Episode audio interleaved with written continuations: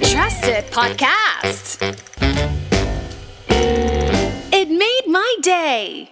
Many Money มาแล้วค่ะ กับบิวจิตติมาทวาเรศนะคะ episode นี้นะคะบิวเชิญแขกรับเชิญนะคะมาพูดคุยในเรื่องของ mindset ที่จำเป็นในการลงทุนหุ้น ในช่วงที่ภาวะเศรษฐกิจไม่ดีค่ะ คุณเจริญชัย ชัยภัยบุญวงศ์นะคะ หรือว่าคุณบิ๊กนะคะ คุณบิ๊กเนี่ยเป็นทั้งอาจารย์นะคะ เป็นทั้งนักลงทุนนะคะ แล้วก็เป็นนักเขียนนะคะ ที่เขียนหนังสือเกี่ยวข้องกับเรื่องของการลงทุนหลายเล่มเลยค่ะ ไม่ว่าจะเป็นเรื่องของเลิกเป็นแมงเม่านะคะ เรื่องมายาตลาดหุ้น แล้วก็เรื่องของเปิดโลกการลงทุนของคนยุค Gen Y ค่ะ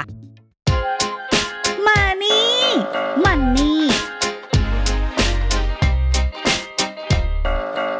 สวัสดีค่ะคุณบิ๊กค่ะครับสวัสดีครับ คุณค่ะจิตติมาคุณบิวนะครับอ่ามาเจอกันจริง ๆ เรื่องของ mindset เรื่องของการลงทุนเนี่ยสำคัญมากเหมือนกันโดยเฉพาะอย่างยิ่งเนี่ยอย่างที่บิวบอกไปเนาะคุณบิ๊กครับว่าในช่วงเวลาที่ตลาดมันโดยเฉพาะช่วงตลาดไม่ดีอะบางทีความกลัวความตกใจ ความไม่สบายใจ มันจะนำไปสู่การตัดสินใจที่ผิดพลาดได้ง่าย ๆ มาก ๆเลยใช่ไหมคะ ถูกต้องครับค่ะ คืออย่างนี้ครับคุณบิวนะต้องพูดก่อน ว่าก่อนจะไปตรงนั้นผมขอเกริ่นคือเหมือนกับว่าเวลาเราทำอะไรทุกอย่างมันต้องมี warm up นิดนึงค่ะนะคือเนี่ยอย่างสมมติยุคใหม่เนี่ยนะหลายสิ่งหลายอย่างเนี่ยมันมีความหลากหลาย คืออันดับแรกของ mindset ที่สำคัญนะโลกยุคใหม่ หรือหรือยุคหลังสมัยใหม่ แล้วแต่จะเรียกนะ กับโลกยุคเดิมเมื่อสิปีที่แล้วเนี่ย mindset คนละเรื่องเลยนะค่ะอันดับแรกนะอะอย่างยกตัวอย่างนะคุณบิวอ่านหนังสืออะไร Airbnb Story อ่าถือกลับมาถือติดตัวมาด้วยวันนี้อ่าเนี่ยค่ะคือเอาเอายกตัวอย่างหนังสือเล่มนี้เลยนะง่ายๆเลยนะ ไม่ใช่นอกเรื่องนะ หนังสือเล่มนี้เนี่ย ถามว่าถ้าเป็นเมื่อสิบปีก่อนใครรู้จักบริษัทนี้บ้างอะอืมไม่รู้เลยนะคือค่ะคืออะไรตอนนี้ทุกคนรู้ก็คือมันเป็นแบบเหมือนใครมีบ้าน ก็สามารถให้เช่าชั่วคราวได้ ค่ะ ถูกป่ะอืมไอจะถูกกฎหมายผิดกฎหมายอันนั้นไม่เกี่ยวอืมคือประเด็นคือ เฮ้ย โลกมันเปลี่ยนไปแล้วค่ะนะเราต้องมี mindset แบบใหม่อ่าทีนี้ก่อนจะไปถึง mindset เรื่องหุ้นเนี่ย ผมกำลังจะบอกท่านผู้ฟังทุกท่านนะที่ฟังพอดแคสต์อะเหมือนเรื่องพอดแคสต์นี่ก็เหมือนกันนะคุณวิวอืมก็คือเป็นเรื่องใหม่เออคือเออคือคือมันเหมือนจะไม่ใหม่คนบอกเออก็พอดแคสต์มันก็คืออะไรวิทยุนี่แหละปลอมล่างมาไม่ใช่นะค่ะคือมันมีวิธีคิดวิธีจัดการที่แตกต่างอืมหรือแม้แต่หนังสือเนี่ยนะกับกับหนังสือในออนไลน์อะไรแบบเนี้ย มันก็มีความต่างนะค่ะคือผมผมสังเกตอย่างนี้อะอย่างนี้ผมพูดได้ฟังเลย มันก็โยงกับเรื่อง mindset ผมสังเกตนะอันนี้ตกผลึกส่วนตัวนะ หนังสือ เวลาคนเขียนหนังสือกับเขียนบทความลงลงในลงในเขาเรียกว่าอะไรอะลงในเพจนะ ในเพจจะสั้นค่ะๆนะคือถ้าในเพจคุณเขียนยาว อันนี้ก็จะไม่ work หรือในหนังสือเนี่ยบางคนบอกสั้นๆ แต่บางคนก็ชอบอ่านยาวๆ ใช่ อยากได้รายละเอียด detail ถึงมาเลือกหนังสือ หนังสือกับกับกับออนไลน์เนี่ยนะกับเพจนะมันไม่ได้ต่างกัน เพราะว่าเนื้อสัมผัสอย่างเดียวนะ มันตั้งแต่วิธีคิดในการทำและออกแบบเลยค่ะอ่าทีนี้เรื่องสุดท้ายของ mindset ที่ก่อนที่จะมาโยงเข้าเรื่องหุ้นนะผมเป็นแฟนบอลลิเวอร์พูลครับค่ะแล้วมันเกี่ยวกันไงอืมคือมันมีการเชียร์ฟุตบอลนะเขาก็พูดเรื่อง mindset บอกว่าเนี่ย ทีมไหนก็ไม่รู้อะที่ไปแพ้นะ ผมจำไม่ผิดอินเตอร์มิลานอะไรอย่างเงี้ยเนี่ย ไปแพ้แล้วผมเออเนี่ยก็คือเราก็เราก็ได้เท่านี้อะเนี่ยคำว่าได้เท่านี้ก็ผิดแล้วไงอืมคุณต้องคิดว่าคุณไม่สมควรได้ตรงนี้อะคุณอาจจะยอมรับว่าสู้เขาไม่ได้ แต่เราต้องพยายามให้มากกว่านี้เพื่อที่จะสู้ให้ได้ค่ะทุกเรื่องเป็นอย่างนี้อืมคือ mindset ของหุ้นเนี่ยนะคุณต้องเริ่มคิดก่อนว่า คุณเป็นผู้ชนะได้ค่ะคุณต้องชนะมันได้ แต่แต่ก็มีนิดนึงนะ ความชนะ การคิดว่าเราต้องเป็นผู้ชนะ กับความไม่ประมาทคนละเรื่องกันนะไม่ใช่ว่าเอ้ย เรากูว่าเราคิดแล้วเราจะประมาทไม่ใช่ คือเป็นผู้ชนะแต่ก็ต้องมีความละเอียดรอบคอบในการจัดการค่ะแต่จุดเริ่มต้นของการเล่นหุ้นนะถ้าคุณคิดว่าคุณจะแพ้แต่แรกอะอืมหนึ่งมันไม่กล้าเข้ามาเล่นละใช่สองคือยังไงอะคุณก็จะเหมือนกับไปฝังตรงเนี้ยว่าแบบเนี่ยฉันจะแพ้ฉันจะแพ้นะคือแต่ก็ต้องเข้าใจว่าการเล่นหุ้นคือความเสี่ยง ไม่ใช่ไม่ใช่เหมือนการฝากธนาคารค่ะนะมันแตกต่างแต่ ในภายใต้ความเสี่ยงเนี่ยฉันจะต้องชนะให้ได้อืมยังไม่ต้องชนะตลาด เอาง่ายๆคือได้ชนะสมมติตั้งเกณฑ์ไว้อะไม่ต้องเป็นแบบสมมติฝากฝากฝากดอกเบี้ยเงินฝากธนาคารมันได้ประมาณไม่ถึงหนึ่งเปอร์เซ็นต์นะค่ะฉันได้สัก0.5 0.25ตอนเนี้ยหกเปอร์เซ็นเริ่มต้นไหมค่ะหรือเท่าไหร่ก็แล้วแต่ตั้งไปอืมแต่ว่าถ้าไปคิดว่าแพ้แล้วนุเสียงนะ เล่นหวย การพนันเหมือนเล่นหวยอันเนี้ยไอ้ไม่เล่นหุ้นเหมือนเล่นหวยอันเนี้ยก็ไม่ถูกแล้วค่ะนะโอเคมาเริ่มเริ่มกันเลยนะมาเริ่มที่ mindset mindset เกี่ยวกับการลงทุน ใช่ ในยุคที่แบบเศรษฐกิจไม่ค่อยดีเศรษฐกิจอ่อนแอเนี่ยคนกลัวไง เพราะฉะนั้น mindset ในวันนี้เราทำเป็นข้อๆมาเนาะจะได้อ่าเข้าใจถูกง่าต้ยองๆนะคะ ข้อแรกเลยคุณเจริญชัยเราต้องมีเราต้องปรับยังไงบ้างสำหรับในภาวะแบบนี้ เนี่ยนะเมื่อประมาณน่าจะต้นเดือนธันวานี่แหละ มีข่าวว่าหลายบริษัทเนี่ยนะคุณบิว ยังจ่ายโบนัสเจ็ดแปดเดือนนะค่ะ เออ เนี่ยเป็นเพราะอะไร ในขณะที่ปีนี้เนี่ยเศรษฐกิจไม่ดีอืมแต่มันก็ยังมีบางบริษัทที่เขาสามารถจ่ายโบนัสให้พนักงานได้เยอะขนาดนี้แสดงว่าผลประกอบการเขาดีแล้วยังไปได้ ใช่ค่ะหรือแน่นอนถ้าไปดูดีเทลเนี่ยนะคนก็จะเอามาแย้งว่าแบบเฮ้ยมันมีบริษัทอย่างโตโยต้าอะไรที่อาจจะไม่ได้ดีปีนี้ แต่ว่ามีของเก่าสะสมมาค่ะอะไรเงี้ย แล้วเขาก็จ่ายได้ อันนั้นนะคุณมองไปมองหาแต่ข้อที่มันแย้งไงค่ะแต่มันก็มีบริษัทที่เขาดี และเขาจ่ายโบนัสได้ดี ๆ เนี่ย อยู่ คือเขาอาจจะไม่ได้ดีมากอะแต่เขาก็ดีระดับหนึ่งแล้วผมมองอย่างนี้นะคุณบิวทำไมเขาถึงกล้าจ่ายโบนัส คือคือถ้าเกิดคนคิดลบถูกปะเฮ้ยต้องเก็บเงินไว้สำหรับนั้นโอเค มันก็คงมีเก็บไว้ส่วนหนึ่งนะแต่ผมบอกอย่างนี้เลยเป็นผมผมก็จะจ่ายค่ะเพราะขวัญกำลังใจไงอืมคือความ mindset มันสำคัญไงคือคือแน่นอนคุณต้องดูตัวเองด้วยนะว่า คุณพร้อมหรือเปล่า แต่ถ้ามีอะผมจ่ายเลยอืมเพราะผมมองว่าพนักงานแม่งจะมีกำลังใจโหขนาดเศรษฐกิจไม่ดีนะ เขายังจ่ายเจ็ดแปดเดือนน่ะค่ะทำไมเราจะไม่มาช่วยกันเพื่อทำให้ธุรกิจของเราดีอืมอ่าเพราะงั้น mindset ข้อที่หนึ่งก็คือ คุณอย่าไปคิดแบบผู้แพ้ อืม คือคุณต้องต้องดูเคสที่เขาชนะ แล้วไปถามว่าเขาชนะได้ยังไงค่ะแน่นอนปัจจัยของเรากับเขาอาจจะไม่เหมือนกัน แต่ใครจะรู้ล่ะ จริง ๆ ของเขาก็ไม่ได้ปัจจัยดี แต่ว่าเขามี mindset เขามีวิธีการมีกระบวนการอืมที่จะทำให้ได้ตรงนี้ค่ะนะเพราะงั้นผมต้องเริ่มจากตรงนี้อ่า อีกเรื่องหนึ่งก็คือว่า คือผมจะบอกว่าทำไมมันถึงเกิดเหตุการณ์แบบนี้ได้นะครับ ผมจะขยายความนิดนึงก็คือว่าโลกยุคเก่านะคุณบิวจำไว้นะ โลกเมื่อ 50 ปีก่อน หรืออาจจะแบบไม่อยากย้อนไปไกลขนาดนั้นนะ เพราะผมก็ศึกษาประวัติศาสตร์มาเยอะแต่เอาย้อนโลกตั้งแต่ 20 ถึง 50 ปีก่อนเนี่ยนะ สมมุติเวลาเศรษฐกิจไม่ดีคนพูดว่าวิกฤตต้มยำกุ้งหรือว่าเอาเอายังไม่ต้องถึงวิกฤตต้มยำกุ้งนะเอาแบบเศรษฐกิจฟืดๆอะอืม GDP โตน้อยหรือ หรือแย่ปีนี้เศรษฐกิจไม่ดีเนี่ยนะส่วนใหญ่บริษัทร้อยละเจ็ดสิบค่ะมันก็จะไม่ค่อยดีอืมที่ประคับประคองตัวได้ก็โอเคค่ะ แต่ทุกวันนี้ไม่มีไม่เหมือนเดิม เพราะอะไรครับ เพราะว่าโลกยุคนี้มีเครื่องมือที่ใช้สำหรับการหาเงินค่ะได้มากกว่าเดิม อะไรครับขายของออนไลน์ค่ะนะครับแล้วแล้วแล้วถ้าเกิดคนแย้งอีกเนี่ยคือคนชอบแย้งเยอะไงแต่ผมไม่อยากจะไปพูดเยอะเกี่ยวกับพลังลบแบบเนี้ยคนก็จะแย้งอะมันก็ไม่เห็นต่างเลยขายของออนไลน์กับขายของที่แท้จริงอะแต่เมื่อกี้ผมบอกขนาดแค่หนังสือเขียนหนังสือกับกับเขียนบทความลงมันยังต่างไงอืมเนี่ยไอ้ตรงเนี้ยแตกต่างกันเยอะหนึ่งออนไลน์ไม่ต้องมีต้นทุนค่ะแต่แน่นอนทุกคนก็เปิดออนไลน์ได้ คุณจะสร้างความโดดเด่น สร้าง character อย่างไรอืมนะเหมือนจัดรายการวิทยุหรือพอดแคสต์เนี่ยรู้เลย บางคนก็ไม่ได้มีความคิดลึกซึ้งนะคุณบิว แต่ทำไมคนเขาดูเยอะค่ะ character ไงเอ่อ character เพราะว่าความโดดเด่น เพราะฉะนั้นคุณคุณเจริญชัยกำลังจะบอกเลยว่า mindset ข้อแรกเนี่ย คือเราอย่าไปกลัวเนาะอืมเวลาภาวะเศรษฐกิจไม่ดีเนี่ยเราอย่าไปกลัวมากจนเกินไป เราดูดีกว่าว่า สิ่งที่เรากำลังลงทุนนั้นคืออะไรถูกไหมถูกต้องค่ะแล้วเขามีจุดแข็งอะไร เขามีเครื่องไม้เครื่องมืออะไร ที่จะทำให้ธุรกิจนั้นเนี่ยสามารถที่จะฝ่าไปในไปในภาวะเศรษฐกิจแบบนี้ อาจจะไม่ได้ดีที่สุดนะ แต่ว่ามันก็มันก็ยังไปได้ให้เลือกลงทุนในธุรกิจแบบนั้นถูกต้องใช่ไหมคะอะแต่ขอเวลาอีกนิดนึงนะแต่เดี๋ยวข้ออื่นอาจจะไปไวกว่านี้แต่ว่าอันเนี้ยปูพื้นต้องทำให้แน่นก่อนค่ะ คือเรื่องเศรษฐกิจเนี่ยนะ คือตรงเนี้ยหัวข้อนี้ผมจะพูดเฉพาะเน้นเศรษฐกิจแต่ต่อไปเนี่ยจะเน้นธุรกิจและหุ้นละนะคนชอบไปคิดว่าเนี่ยแบบ ใช้คำว่าอะไรอะเออแบบเศรษฐกิจไม่ดีเนี่ยนะวิกฤตเศรษฐกิจแล้วเนี่ยคำว่าวิกฤตเศรษฐกิจคนก็ยังรู้ไม่เยอะนะค่ะเนี่ยยกตัวอย่างนะ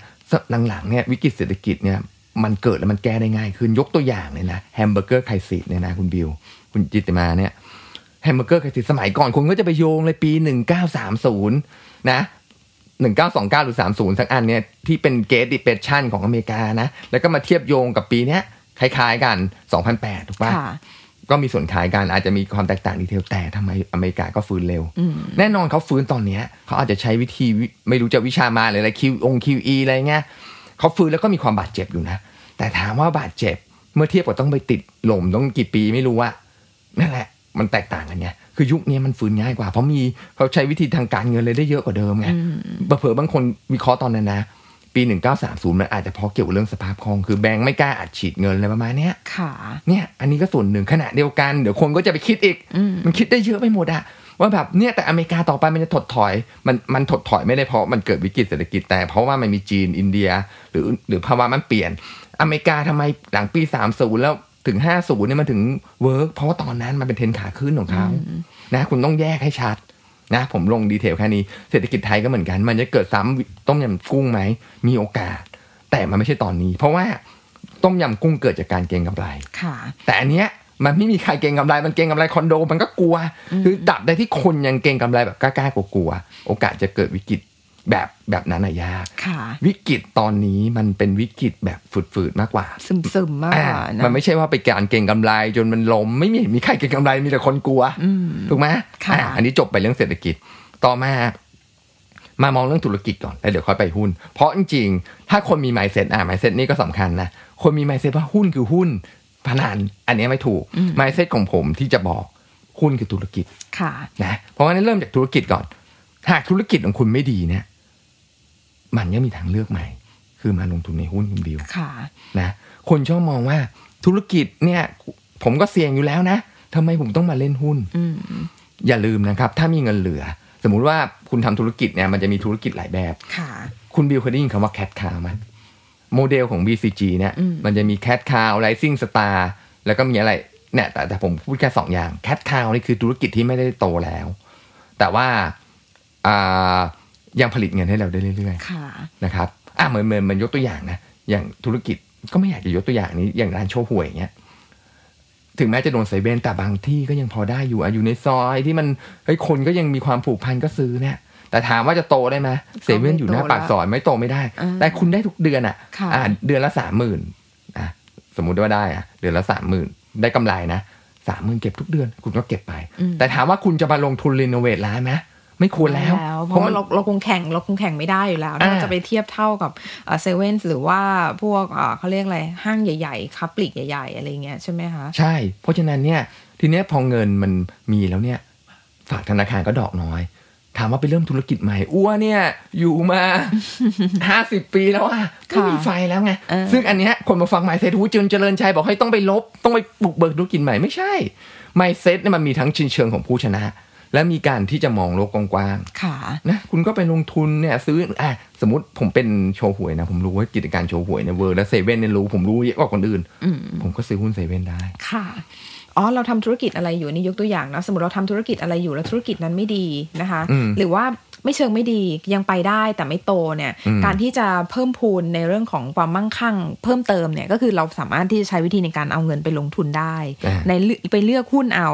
เพราะฉะนั้นเลือกหุ้นมันควรจะเลือกถ้ามองในแง่หลักการกระจายความเสี่ยง ไม่ควรเลือกหุ้นที่เราทำธุรกิจอยู่ทุกวันนี้ที่ครอบครัวเราหรือเปล่าคะคุณเจริญชัยอ่าถามดีมากครับเออหรือว่าเราควรจะไปเลือกไปลงอย่างไปลงทุนหุ้น ก็ไปลงทุนอื่น ถ้าเราทำค้าปลีกอยู่เราเวลาไปลงลงทุนหุ้นอาจจะไปแบงก์อาจจะไปพลังงานอย่างอื่นไหมเพื่อกระจายความเสี่ยง มันควรจะเป็นยังไงคะผมใช้คำนี้เลยครับ ค่ะ มีดีมีเสียครับเอออ่าถ้ามันอยู่ยังไง มันเป็นยังไงครับขยายความคำว่ามีดีมีเสีย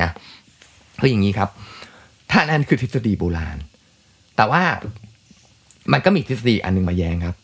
คุณควรจะลงทุนในสิ่งที่คุณรู้ดีอืม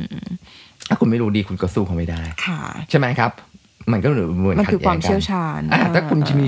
ในโลกนี้คุณคงไม่สามารถไปเชี่ยวชาญได้เยอะทุกอย่างค่ะถ้าคุณอยู่ในธุรกิจนี้แล้วคุณเชี่ยวชาญตรงนี้แล้วอืมทีเนี้ยประเด็นคืออ่านแล้วเรื่องกระจายความเสี่ยงล่ะทำยังไงค่ะเนี่ยก็ก็จะกลับมาเรื่องเดิมว่า โลกยุคนี้ไม่เหมือนยุคก่อนแล้ว ธุรกิจในอุตสาหกรรมเดียวกัน สมัยก่อนเวลาเศรษฐกิจไม่ดีเจ็ดสิบแปดสิบเปอร์เซ็นไม่ดีอืมแต่ทุกวันนี้เนี่ยอาจจะเหลือแค่หกสิบเปอร์เซ็นที่ไม่ดีค่ะที่เหลือสี่สิบถ้าเขาเก่งจริง เขาจะไปต่อได้ค่ะ แต่ถ้าผมยังยึดยังยังคิดวิธียกตัวอย่างไม่ค่อยออกนะ แต่ว่าอะยกตัวอย่างอันหนึ่งก็ได้ แต่อันนี้ไม่อยากยกตัวอย่างเพราะตอนเนี้ย ธุรกิจคอนโดไม่ดีกันหมดแล้วเอ้ยอันนี้เราพูดชื่อหุ้นได้ไหมเนี่ยไม่ได้ไม่ไม่พูดดีกว่า ธุรกิจแต่มีธุรกิจอยู่เจ้าหนึ่งอะที่แบบเขาไม่กล้าเสี่ยง เขาไม่กล้าลุกเข้าไป เขาก็เน้นเพย์เซฟของตัวเองอะทำให้กำไรไม่ได้เยอะ กับอีกธุรกิจอื่นอะกล้าเสี่ยงกล้าลุกเข้าไป มันก็ยังพอได้อยู่เห็นปะค่ะมันวัดกันแค่นิดเดียวอืมแล้วบางคนบอกเฮ้ยเดี๋ยวเดี๋ยวตอนนี้มันแย่เลยมันไม่เกี่ยวเพราะตอนนั้นเขาว่าขายได้ไปแล้วส่วนหนึ่งไงคือมันเป็นการชิงจังหวะที่รวดเร็วนะแล้วก็ทุกวันนี้เนี่ยอะสมมุติเราขายของหน้าร้านร้านเสื้อผ้าของเรา ขายไม่เวิร์กแต่บางเจ้าเนี่ยสามารถไปขายออนไลน์แล้วเวิร์กเพราะงั้นเนี่ยทุกวันนี้ธุรกิจมีเครื่องมือเยอะกว่าเดิม การที่เราทำแล้วไม่เวิร์กไม่ใช่หมายความว่าคนอื่นในอุตสาหกรรมเดียวกันทำแล้วจะไม่เวิร์กค่ะเขาอาจจะทำแล้วเวิร์กอืมเพราะฉะนั้นถ้าเรามั่นใจว่าของเราเนี่ยยังไม่เวิร์กแล้วเราก็สามารถที่จะไปเกาะเขาได้ค่ะเกาะรวยไปกับเขาได้อืมในเรื่องธุรกิจที่เราถนัดหรือถ้ากลัวจริงๆก็ไปเลือกธุรกิจอื่นก็ได้ค่ะไม่มีใครว่า แต่ปัญหาคือคุณรู้จริงหรือเปล่าค่ะนั่นแหละครับ คือก็สามารถกระจายไปได้เยอะ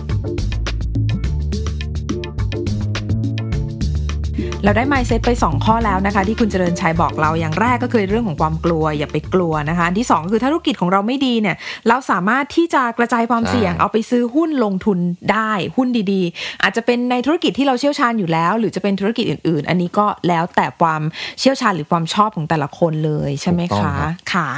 ข้อที่3 mindset ข้อที่ 3 ที่สำคัญคือเรื่องอะไรคะคุณเจอริย่าญชัยเร็วอย่าช้า เน้นต่อเนื่องครับคุณพี่ค่ะอย่าเร็วอย่าช้าเน้นต่อเนื่องนะคะครับเพราะว่าปกติเวลาที่ภาวะเศรษฐกิจไม่ดีแบบเนี้ย เร็วอาจจะขายทิ้งไปเลยแบบรวดเร็วอ๋อโอเคช้าครับคืออาจจะเป็นแบบไม่ไม่กล้าเลย ไม่กล้าใช่ลงทุน เพราะกลัวว่าเฮ้ยเศรษฐกิจมันไม่ดีนี่หว่า ถ้าลงทุนไปเดี๋ยวมันจะแย่เดี๋ยวจะขาดทุนอะไรอย่างเงี้ยใช่ไหมคะใช่ค่ะ แล้วก็มันโยงกลับไปไอ้ข้อสองคือถ้าธุรกิจคุณเป็นแคทคาว เงินคุณเข้าเรื่อยๆ หรือแม้แต่คุณเป็นมนุษย์เงินเดือนมันก็เข้าทุกเดือนอืม ถูกไหมแต่อันนี้ค่ะยังไม่ได้เกี่ยวกับ DCA นะ อันนี้ แต่หมายแค่พูดว่าธรรมชาติของคน หรือทุกอย่างอะเราตื่นนอนทุกวันหรืออะไรแบบเนี้ยมันก็เป็นวงจรที่มันไปเรื่อยๆค่ะนะเราก็การลงทุนเราก็ควรจะเป็นอย่างนั้น นะ ถ้าเราไปแบบว่าไปใส่ใจกับภาวะตลาดมากขึ้นขึ้นลงลงอะไรก็ไม่รู้อืมอย่างเงี้ย เราก็จะไม่ได้ลงทุนสักทีค่ะหรือขณะเดียวกันเราก็จะแบบ ลงทุนไปซะเยอะเลยจนแบบ คือเวลา เวลาอย่างนี้ครับต่อยเป็นหุ้นที่ดีนะอันนี่ต้องจำไว้ดีๆ ต่อยเป็นหุ้นที่ดีเนี่ยนะกำไรดี แต่ในช่วงตลาดลงอะมันเกิดการแพนิคมันขายหมดแหละอืมแน่นอนแน่นอนมันมีหุ้นบางตัวที่ดีจริง ๆ แล้วมันไม่ไม่ขายไม่ลงแต่นั่นน้อยมากอืมนะซึ่งอาจจะคุณอาจจะไม่ได้โชคดีว่าจะไปซื้อตัวนั้นพอดีไงเพราะฉะนั้นเนี่ยหุ้นที่ดีๆ ก็อาจจะลง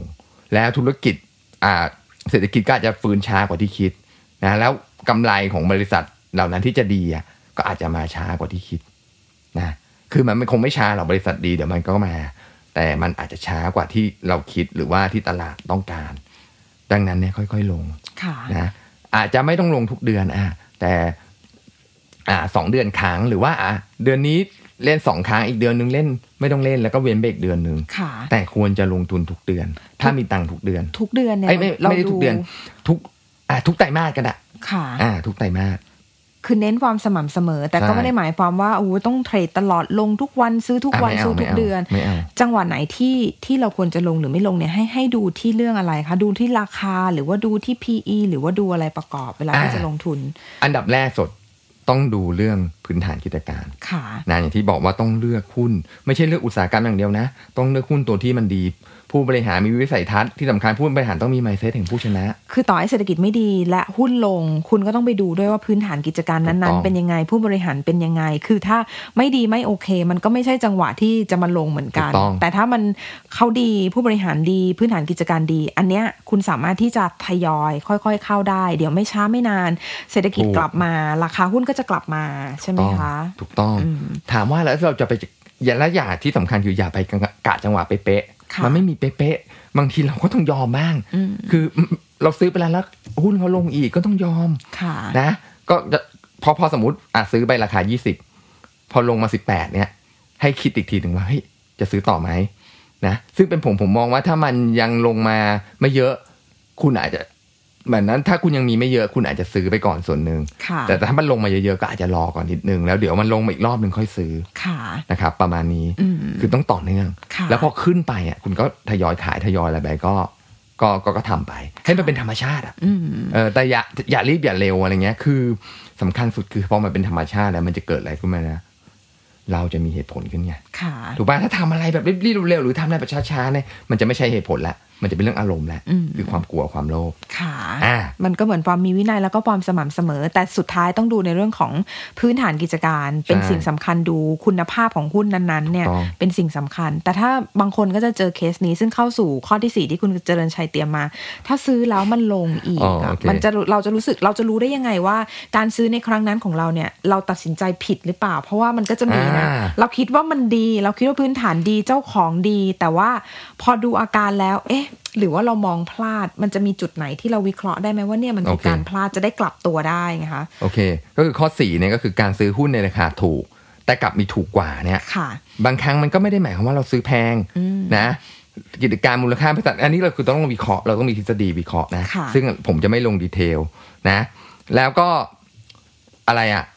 แต่มันก็มีการพานิคทีเนี้ยแล้วเราจะแยกไงอันนี้ยากเป็นศิลปะค่ะแต่ผมจะให้ทิกเล็กน้อย ก็คือว่า ถ้ามันลงเยอะๆอะเราต้องกลัวนิดนึง แล้วเราต้องไปตรวจสอบ คือถ้ามันลงไม่เยอะเนี่ย อันเนี้ยสัญญาณดีแล้ว ประมาณกี่เปอร์เซ็นต์ ให้ตัวเลขได้ไหมคะ ลง คือเมื่อก่อนนะตลาดจะไม่โหด บางทีอะลงก็ไม่ควรเกินยี่สิบเปอร์เซ็นเมื่อก่อนนะค่ะ ถือว่าดี ถ้าลงไปสามสิบสี่สิบเนี่ย อันนี้ต้องมาประเมินอืมนะ แต่เขาใจะป่ะประเมินเนี่ยเนื่องจากว่าคุณไม่ได้ลงทีเดียวหมดไงคุณก็จะค่อยๆไต่ตองมาไงคือถ้าลงทีเดียวหมดแล้วเนี่ย มันจะเกิดความกลัวมากกว่าเดิมไงมันจะไต่ตองไม่รอบคอบแล้วค่ะอะแล้ววิธีไต่ตองคืออะไรคุณก็ไปหา บทสัมภาษณ์ผู้บริหารอย่าไปหาหนังสือหุ้นอย่างเดียวนะคุณต้องไปอ่านบทสัมภาษณ์ว่า คือผู้บริหารยุคนี้มันต้องมาออกให้ข่าวเรื่อยๆอะอืมเขาก็จะมาให้ข่าวคุณก็ไปดูว่าวิสัยทัศน์เขายังดีไหมสิ่งที่เขาพูดเนี่ยกำไรเนี่ยเขายังดีไหมหรือเขาจะมีกลยุทธ์ในการรับมือกับภาวะแบบนี้ยังไงค่ะถ้าฟังแล้วใช่ คือถ้าโม้เกินจริงอันเนี่ยไม่ใช่ละแต่ถ้าฟังแล้วเนี่ยเขามี กลยุทธ์ที่ดีอะไรต่างๆเนี่ยอันนี้ก็โอเคก็ยังถือต่อหรือว่าซื้อได้ค่ะแต่ถ้าไม่ดีก็ต้องอาจจะต้องรอมันเด้งหรือไม่งั้นก็ต้องขายไปเลย แสดงว่าถ้าสมมติว่าเราซื้อไปแล้วเราว่าพื้นฐานกิจการดี แต่เราซื้อดูเหมือนราคามันจะสาละวันเตี้ยลงเตี้ยลงเรื่อยๆ เหมือน ค่อยๆ เข้าราคาก็ลงเรื่อยๆเนี่ยให้กลับไปเช็คในข้อมูลต่างๆ ไปเช็คถูกต้องไปเช็คผู้บริหารใช่ไปเช็คต่างไปเช็คข้อมูล backup ต่างๆ ที่ใช่ผ่านมาใช่ไหมคะใช่แต่นิดนึงนะยุคนี้เป็นยุคสงครามข่าวสาร เพราะฉะนั้นเนี่ย เวลาหุ้นเจ้ามือจะทุบหุ้นลงเนี่ยนะมันก็จะใช่ออกแล้วแต่เราข่าวแล้วเราร้ายเชื่อได้แค่ไหนข่าวอันนี้กำลังจะถามเพราะฉะนั้นเนี่ยต่อไปควรจะอ่านจากผู้บริหารไงอืมถูกป่ะถึงแน่นอนผู้บริหารย่อมเข้าข้างบริษัทตัวเองค่ะแต่ผมเชื่อนะว่า ถ้าคุณฉลาดและช่างสังเกตคุณก็จะอ่านระหว่างบรรทัดได้ออกอะ ว่ามันค่ะดีไม่ดีอืมคือมันไม่ได้ออกร้อยเปอร์เซ็นต์หรอก คุณก็ต้องวัดเนี่ยแต่คุณก็ต้องอ่านไง ไม่ได้เชื่อตามนั้นทั้งหมดนะ ต้องวิเคราะห์ใช่อีกในสิ่งที่ใช่ที่อ่านด้วย เพราะฉะนั้นเนี่ยต้องย้อนกลับไปแมนเซ็ตเก่าๆ คือคุณต้องเข้าใจเรื่องธุรกิจด้วยค่ะคุณไม่ใช่มาลงหุ้นแล้วคุณแบบไม่รู้เรื่อง ทีเนี้ยขอทิ้งขอเสริมประเด็นตรงนั้นนิดนึงว่า แต่ยุคปัจจุบันเนี่ยหุ้นทุบทุบโหดกว่าเดิม เพราะฉะนั้นเนี่ยถ้าลงมาสัก 40-50%ก็ยังไม่ต้องตกใจค่ะนะครับ จริงๆ มันมีสูตรอีกอันนึงนะเขาบอกว่าไม่ควรลงต่ำกว่า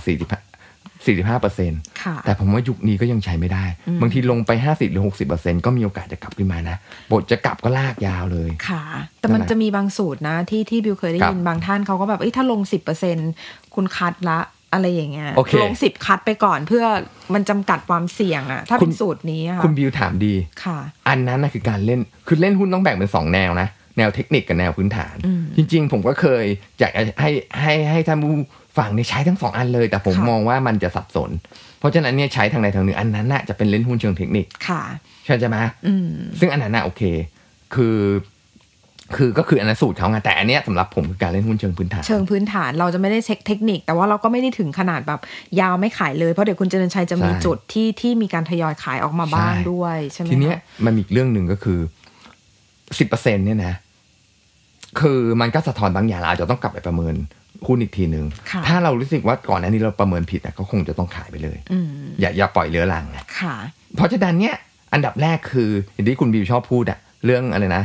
ลินคอล์นใช่ไหมว่าค่ะก่อนจะตัดต้นไม้นะ ถ้ามีเวลาเท่าไหร่นะ สมมติ ร้อยชั่วโมงเนี่ยนะต้องรับขวานประมาณแปดสิบแปดสิบชั่วโมงอันนี้เรื่องจริงนะใช่คือคุณก็ต้องตรวจสอบแต่ตอนแรกค่ะแต่ไม่ใช่ตรวจสอบแล้วไม่ลงนะเออถ้าตรวจสอบแล้วมั่นใจต้องลงค่ะ ก็คือมันต้องมันต้องเออเรียนรู้ทำความเข้าใจแล้วเออคุยเสมอเนี่ยเป็นอันดับแรกก่อนที่เราจะมาเข้าสู่ตลาดการลงทุนอ่าในหุ้น แต่ก็อย่างที่บอกว่ามันไม่ใช่แค่เรียนรู้มันต้องลงทุนเพื่อที่จะเห็นหน้างานจริงว่าเห็นด้วยว่ามันคืออะไรอะไรอย่างเงี้ยเรียนรู้ไปพร้อมกันนะ ถ้าคุณแบบ สิบเปอร์เซ็นทีไรปุ๊บ แล้วคุณไปเช็คแล้วเฮ้ยผิดอีกแล้วแล้วผิดทุกครั้งเลยนะค่ะอันนี้แปลว่าคุณมีปัญหาแล้วแสดงว่าคุณอ่านหุ้นตัวนี้ไม่ขาดไม่ไม่สนใจไม่ได้อ่านละเอียดค่ะนะครับประมาณนั้นเพราะงั้นเนี่ยลงไปเยอะๆก็ยังไม่ต้องกลัวค่ะแต่จะซื้อเพิ่มหรือไม่ซื้อเพิ่มอันนี้ก็ต้องไปอ่านเพิ่มอืมทุกๆ ครั้งที่ลงเนี่ยเมื่อกี้ที่บอกว่าข้อสามที่บอกว่าอย่าเร็วอย่าช้าต่อเนื่องเนี่ยไม่ใช่ว่าระหว่างที่รอหุ้นรอบใหม่ที่จะซื้อนะ แล้วไม่ทำการบ้านนะ ก็ต้องไปเช็ค เรื่อยค่ะ ตรวจนะสคอรับบเป็นระยะใช่ไหมคะๆใช่ ค่ะ มาขาขายบ้างอันนี้คืออ่าคือขาซื้อเนาะใช่มาขาขายบ้างว่าจริง ๆ แล้วเราบางคนเขาก็เล่นหุ้นก็อยากจะมีอย่างสูตรคุณเจริญชัยเราเคยคุยกัน ก็คืออยากให้มีการทยอยขายออกมาบ้างเป็นบางช่วงบางเวลาใช่ไหมคะ คนก็จะถามเลยว่าเท่าไหร่ถึงถึงขายกี่เปอร์เซ็นต์กำไรกี่เปอร์เซ็นต์ถึงขายหรืออะไรเงี้ย ถ้าสมมติว่าเราลงทุนในภาวะเศรษฐกิจไม่ดีแล้วมันจะมีบางช่วงที่อืมราคาเขาอาจจะขยับขึ้นมาแล้ว หรืออะไรเงี้ย อืมเราควรจะปล่อยไปแค่ไหนอะไรเงี้ยค่ะคือยุคนี้นะหุ้นต้องบอกว่าโหดแบบชิงไหวชิงพริบทุกวันบางทีขึ้นมาแค่สามเปอร์เซ็นต์แล้วลงแล้วกลับขึ้นใหม่ๆดังนั้นเนี่ย ผมคิดว่าขั้นต่ำสุดที่ควรจะขายก็คือสองถึงสามเปอร์เซ็นต์แต่อันนี้ขายนิดหน่อยค่ะพอเป็นน้ำจิ้มอาจจะวันนี้อยากจะได้เงิน ขายซะมีอยู่ล้านหนึ่งเนี้ย ลงทุนหุ้นตัวนี้ไปล้านบาท อาจจะขายแค่ห้าหมื่นบาทเนี้ยแค่ห้าเปอร์เซ็นเนี้ยอะขายแล้วกำลังลงสามเปอร์เซ็นก็ขาย แต่ต้องเก็บส่วนใหญ่ไว้ เพราะว่าหุ้นที่เราลงเรามั่นใจ เราต้องการเป็นเจ้าของนี้ค่ะนะถ้าเกิดขึ้นมันสักสิบเปอร์เซ็นอาจจะแล้วทำไมขายเราถึงไม่เก็บยาวเลยทำไมเราถึงต้องขายออกมาคะเหตุผลคืออย่างนี้เหตุผลก็คือว่าบางทีมันรอนานเกินไปแล้วมันเซ็งอะอืมถูกป่ะแล้วแล้วใจคนมันไม่นิ่งอะถ้ามีกำไรบ้างก็ขายไปค่ะนะเพราะว่าบางทีรอบทีนึงเงินสองสามปีเลยนะอืมถูกป่ะแล้วคุแล้วบางครั้งเนี่ยนะ คุณอาจจะไปเจอข้อมูลที่มันไม่ดีก็ได้ไงค่ะถูกป่ะคุณอาจจะเปลี่ยนใจแล้วขายหมดไปก็ได้ไงอืมเพราะฉะนั้นเนี่ยคุณขายไปบางส่วนก็ดีไงแล้วก็การขายก็จะได้ดูปฏิกิริยาหุ้นด้วยว่าเขามีการตอบรับยังไง ไม่ใช่ว่าขายมาปุ๊บแล้วแป๊บเดียวมันก็ล่วงเลยอย่างเงี้ยอันนี้ก็ไม่ค่อยดีไงค่ะเพราะเนี่ยการทยอยขายแล้วมันจะเหมือนคล้ายๆอย่างนี้ เหมือนเราซื้อของเนี่ยคือการลงเล่นหุ้นเนี่ยมันต้องเป็นแบ่งเป็นสองส่วน คือหนึ่งการเป็นเจ้าของกิจการอืมกับคิดเหมือนการซื้อของค่ะตามเทรนด์อะอืมเฮ้ยเทรนด์ตรงนี้ดีเฮ้ยขายเนี่ย แฟชั่นอะไรพวกเนี้ยมาเฮ้ยต้องรีบปล่อยเฮ้ยกำไรดีเฮ้ยมีคนต้องการขายขายขายขายไปก่อนบางส่วน แต่แต่มันจะไม่เหมือนแฟชั่นอย่างหนึ่งตรงที่ว่า อันนั้นอะมาปุ๊บก็รีบรีบขายไงเพราะทุกอันคือเงินไงแต่อันนี้ถ้าเราขายเร็วกันแบบอาจจะขึ้นต่อค่ะนะครับเพราะฉะนั้นเนี่ยเราก็ควรที่จะต้องทยอยซื้อทยอยขายเนี่ย อันนี้มันจะเป็นธรรมชาติของคนมากกว่าอืมนะแต่ผมคิดสูตรใหม่มายังต้องถือไว้อย่างน้อย 30%ค่ะเพื่อรอยาวอืมๆกินยาวๆนะ แล้วก็จะมีการขายระยะกลางด้วยอาจจะขึ้นไปสัก 30% 40%เนี่ย ก็ขายส่วนหนึ่งไปก่อนค่ะนะอันเนี้ยรับรองดีแน่นอนค่ะนะครับนี่ขายตั้งแต่2อถึงสเปอร์เซ็นต์นะ ถ้าขายทำกำไรเพื่อให้จุดจิตใจชุ่มชื้น อันนี้คือแบบเป็นสไตล์คุณเจริญชัยใช่ไหมคะ อีกอันหนึ่งก็คือขายระยะกลางเมื่อเพื่อไม่ให้แบบรอนาน เพราะบางทีมันขึ้นไปแล้วมันอาจจะวกใช่หมุนตัวกลับไปลงใหม่ใช่ได้สัก20-30%ก็ขายอีกได้ครับแต่ว่าให้ถือยาวๆ อย่างน้อยต้องเก็บไว้30%ของพอร์ตเนี่ยเก็บเอาไว้ยาวๆตามพื้นฐานที่สำคัญกว่านั้นครับค่ะ เก็บไว้ยาว2-3ปีเนี่ยนะมีปันผลนี้ต่างหากค่ะนะครับมีปันผลนี่ต่างหากอืมปันผลคุณจะเลือกเนี่ยโดยเฉพาะตลาดหุ้นไทยนะถ้าเป็นตลาดหุ้นอเมริกาเนี่ยหุ้นดีๆหลายตัวไม่ค่อยมีปันผลค่ะแต่หุ้นของตลาดเมืองไทยมันจะมองต่างอืมมันจะมีปันผลนะคือปันผลคือคือแต่แต่ก่อนชอบมีทฤษฎีว่า ถ้าปันผลแล้วบริษัทเขาไม่โตแล้ว ในเมืองไทยก็ไม่เชิงนะค่ะบางคนเขาคิดว่าเฮ้ยก็ตอบแทนผู้ถือหุ้นนะให้เมืองไทยเน้นน้ำใจไง ก็เออก็ให้ไป หรือบางคนเนี่ยถ้าเป็นคนที่ไม่ชอบชอบขายนะแล้วมั่นใจว่าหุ้นนี้ดีจริงอะก็อาจจะขายปีละครั้งก็ได้อืมเออถ้ากำไรขึ้นมาแล้วแล้วแล้วถึงจุดน่ะสะอาจจะไม่ต้องมีสั้นเลย